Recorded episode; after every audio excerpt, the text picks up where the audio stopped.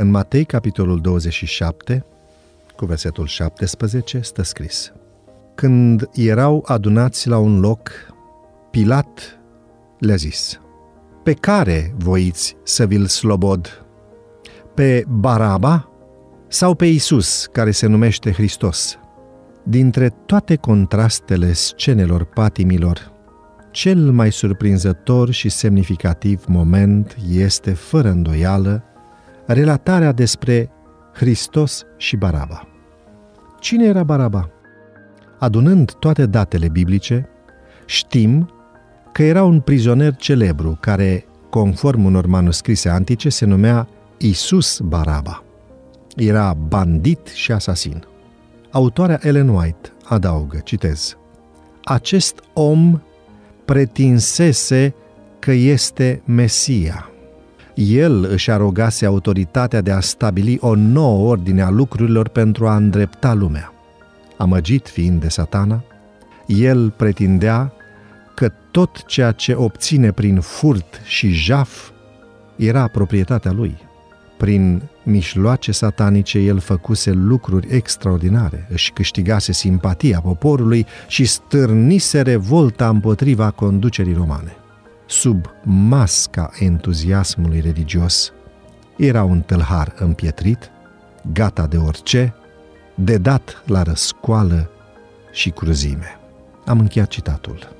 Cartea Hristos, Lumina Lumii, pagina 634. Pilat a vrut să se folosească de frapantul contrast moral și uman care exista între Hristos și Baraba, pentru a trezi în popor simțul dreptății și simpatia față de Isus. Pe care voiți să vi-l slobod? Pe Baraba sau pe Isus care se numește Hristos? Răspunsul părea evident, dar Pilat se înșela preoții cei mai de seamă și bătrânii au înduplecat noroadele să-l ceară pe Baraba, iar pe Isus să-l omoare. Și răspunsul poporului a fost că îl alege pe Baraba. Când Pilat a vrut să intervină din nou în favoarea lui Isus, au strigat și mai tare, Răstignește-l! Care a fost procesul psihologic care a dus la acest absurd, inegal, nedrept, infam și crud răspuns? Dumnezeu ne descoperă voința sa și ne convinge prin intermediul conștiinței, iluminată și curățată de către Duhul Sfânt. Liderii religioși de la Ierusalim și-au închis conștiința prin trei acțiuni regretabile.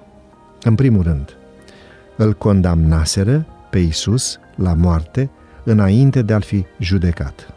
În al doilea rând, au urzit o serie întreagă de intrigi pentru a-și pune în practică planurile. În al treilea rând, au manipulat poporul să ceară eliberarea lui Baraba. L-au amenințat subtil pe Pilat că dacă l-ar fi eliberat pe Isus, ei i-ar fi făcut plângere la cezar. Patimile se dezlănțuie atunci când conștiința este anihilată și astfel se pot comite cele mai înspăimântătoare fapte și se pot face alegerile cele mai absurde. Atunci, când avem de ales între Hristos și Baraba, putem ști cu certitudine prin influența căruia dintre ei vom avea o conștiință curată și luminată. Astăzi este șansa noastră să-L alegem pe Isus. Să facem această alegere și să decidem să ne trăim viața așa încât să onorăm numele Său. Devoționalul audio de astăzi ți-a fost oferit de site-ul devoționale.ro în lectura pastorului Nicu Ionescu. Îți mulțumim că ne urmărești!